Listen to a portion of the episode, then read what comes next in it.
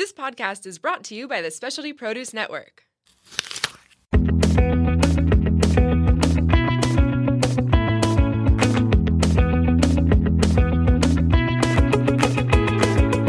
Welcome to Plated Earth, where we share at least a fraction of the crazy, wonderful, and insightful stories of produce. I'm your host, JJ. Plated Earth is also the official podcast of the Specialty Produce app. Please show your support for us and Specialty Produce by downloading the app and exploring one of the globe's most comprehensive fresh food databases. So, what's on our plate today? Today, we are sharing the story of breadfruit.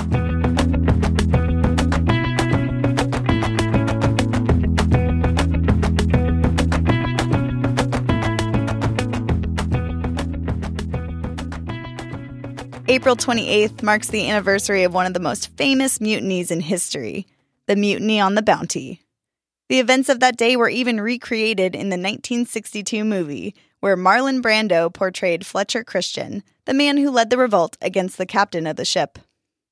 Some would say the movie over romanticized the mutineers or over vilified the captain, but more importantly, it underplayed the role of the breadfruit, which was arguably the star of that story. But we'll come back to that. First things first, what is breadfruit? Breadfruit, botanically classified as Artocarpus altilis, is a member of the fig family and is one of three related species that make up what is called the breadfruit complex. One of the other species, called breadnut, has often been confused as a form of breadfruit, but it is actually its own species and is the ancestor of breadfruit. The fruit and seeds of all three species are edible, but today we're going to focus on the breadfruit. Breadfruit trees can grow more than 80 feet tall, and they are one of the highest yielding food plants, as a single tree can produce anywhere between 50 to 250 fruits each year, depending on the growing region. The fruit grows singly or in clusters of two or three at the branch tips.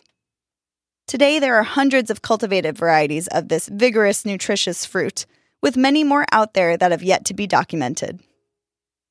Breadfruits are large, football sized fruits weighing as much as 12 pounds, with prickly yellow green skin and a round, oval, or oblong shape. When cooked, the taste and texture is comparable to a baked potato, and as the name implies, the scent is reminiscent of freshly baked bread. Their appearance, both color and size, can vary depending on the variety and growing conditions. Some have smoother and less spiny exteriors, some have darker green skin, some are the size of a watermelon, while others are much smaller, and one unusual variety from French Polynesia even has pink to orange brown skin. The fruit can be cooked and eaten at all stages of maturity. When the skin is still green, the fruit is hard and the white flesh is starchy and slightly fibrous. When ripe, the fruit is softer, the skin is yellow to yellow brown, and the flesh is creamy and pale yellow in color with a sweet aroma. At this stage, it can be eaten raw or cooked. Breadfruit can be seedless to extremely seedy, depending on variety, and the seeds actually cannot be dried or stored, as they germinate near immediately. Breadfruit is rarely propagated from seeds, and instead, root cuttings or shoots are used for propagation. So, where did this unique, exotic looking fruit come from? Breadfruit originated in the South Pacific from New Guinea through the Malay archipelago. It spread through the rest of the Pacific in the hands of seafaring islanders who settled the numerous islands of Melanesia, Micronesia, and Polynesia about 1,000 years before Columbus even crossed the Atlantic Ocean. How were they able to colonize these new lands of the Pacific? By bringing specific plants and animals that could sustain new colonies, including, of course, breadfruit. Breadfruit proved to be a key staple food, and it has been cultivated for over 3,000 years in the Pacific Islands. Polynesians introduced breadfruit to Oahu, Hawaii, from the Samoan island of Upolu centuries ago. Breadfruit, also called ulu, U L U in Hawaii, was a large part of Hawaiian life and played an important role in the local agricultural system for hundreds of years before Western explorers arrived in the late 1700s. Some breadfruit groves on the islands were capable of sustaining up to 75,000 people. Today, only a few of these trees remain in Hawaii compared to ancient times. Breadfruit was introduced to the Western world by British explorers, and it was actually done as a solution to a period of food scarcity in the 1790s. At that time, during the American Revolution, fewer ships from the American colonies were supplying Barbados. The idea was sparked in 1769 when Captain Cook arrived in Tahiti with botanist Joseph Banks on board the HMS Endeavour. Banks soon discovered breadfruit and quickly zeroed in on it, recognizing its potential as a cheap, high energy, nutritious food crop for slaves on the sugar plantations of the British West Indies. This idea was pitched to King George III, and in 1787, William Bligh was appointed captain of the HMS Bounty and instructed by King George III to transport over 1,000 breadfruit trees from Tahiti to the Caribbean. Banks selected a gardener for the expedition and gave detailed instructions on how the plants were to be maintained on the transport. However, on April 28, 1787, just one month into the voyage, the crew mutinied under the leadership of a man named Fletcher Christian. Captain Bligh was banished from the ship in a longboat, and the breadfruit trees were tossed overboard. But why did they mutiny? Well, the debate is still open on what drove the crew to crack. Some suspect Captain Bligh's arrogance and source a few instances of abusive behavior. Others say Christian suffered mental instability and the crew was water deprived. And lastly, some say the crew had become so enchanted with life in Tahiti that they did not want to leave. The mutineers did indeed return to Tahiti, although their final home was on the Pitcairn Island, where, ironically, breadfruits now thrive. No matter the cause, Captain Bligh survived the ordeal and eventually returned to Britain. In 1791, about five years after the original voyage, Bligh commissioned a second journey aboard the HMS Providence, which successfully introduced breadfruit to the islands of St. Vincent and Jamaica. More than 2,000 seedlings were collected from Tahiti, and around 670 survived the tough voyage and were planted in the West Indies. Some of the original trees planted over 200 years ago in Jamaica are still producing fruit on the island to this day. The breadfruit trees thrived in their new homes, but the fruit was not readily adopted into the cuisine. Many people would only eat them when other food was unavailable, or they'd feed the fruit to the animals, perhaps because some would describe the flavor as bland. It took more than 40 years before breadfruit was widely accepted as a food source on the islands, and by that point, 1834 to be specific, slavery was abolished in the British Empire. Today, however, breadfruit is a staple of Jamaican cuisine. Breadfruit might not be at the top of your shopping list, at least maybe it wasn't before this podcast, but it has been widely touted as a wonder food. It has been an important staple crop in the Pacific for more than 3,000 years and has been garnering a lot of attention for its potential to play a significant role in alleviating hunger in the tropics. After learning more and more about this somewhat unknown superfood, it's easy to understand why. Breadfruit offers health, environmental, and even economic benefits and opportunities. The fruits are highly nutritious and the trees are highly productive. The fruit is gluten free, it's a complete protein, and it provides all of the essential amino acids. Not only does the tree grow rapidly, producing fruit in just three to five years with low maintenance, but a single tree can yield up to 450 pounds of fruit every year. The trees will continue to bear an abundance of fruit for decades and can feed a family for generations.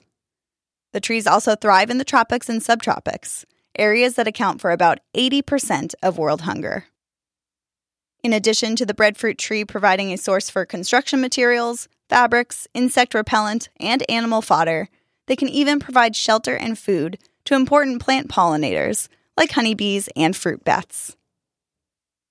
So I've described the breadfruit as nutritious multiple times already, and here's why. Breadfruit is an energy rich food and a good source of complex carbohydrates and antioxidants. It is low in fat and contains fiber and minerals such as calcium, iron, and potassium. In fact, it has more potassium than 10 bananas. It has vitamin C as well as B vitamins, and the protein in the fruit has a higher proportion of amino acids than soy. It's good to note that the fruit is a high source of gluten free carbohydrates and protein.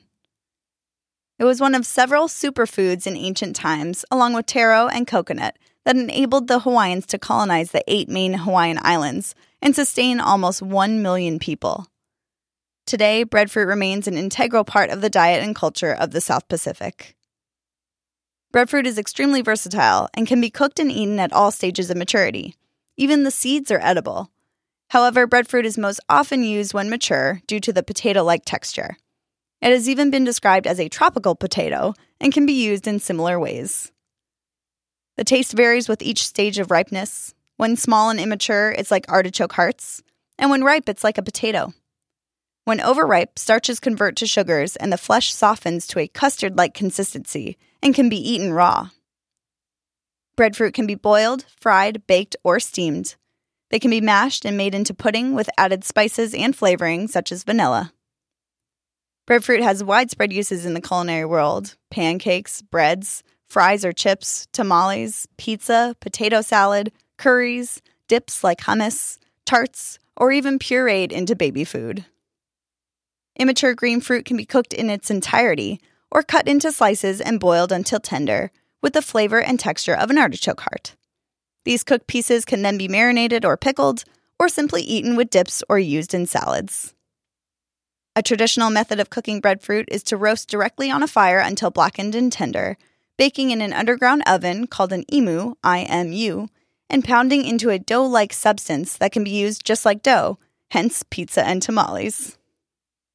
As I mentioned earlier, breadfruit ripens to become soft and sweet, at which point it can be eaten raw or used in baked goods, desserts, or even sweet beverages. Breadfruit can even be processed into a gluten free meal or flour. The coarse meal can be substituted for panko or breadcrumbs, but just note that the flour will not rise or have the same elasticity as it is gluten free. As I briefly touched on earlier, breadfruit isn't touted as a versatile fruit just because of its place in the kitchen. All parts of the breadfruit tree yield a latex sap, which can be used as a waterproof caulking for canoes, other boats, or homes. The sap has also been used for chewing gums. The light and sturdy wood of the breadfruit tree has been historically used for canoe and house construction, and fibers from the bark can be harvested without killing the crop and used to make clothing, mosquito netting, and even paper. Today, breadfruits are grown across the globe from the South Pacific Islands through Southeast Asia, the Caribbean, Central America, and Africa. With nearly 1 billion hungry people in our world today, the research, preservation, and promotion of breadfruit is hugely pertinent, and there are numerous organizations out there, like Agroforestry Net, the Breadfruit Institute, and Trees That Feed Foundation, just to name a few, that are dedicated to fostering the use of breadfruit and spreading it to areas of the world that need it most.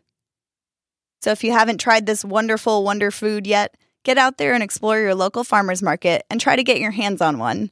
It's pretty cool to think that this single fruit that you hold in your hands could change the world we know, as it already did once before.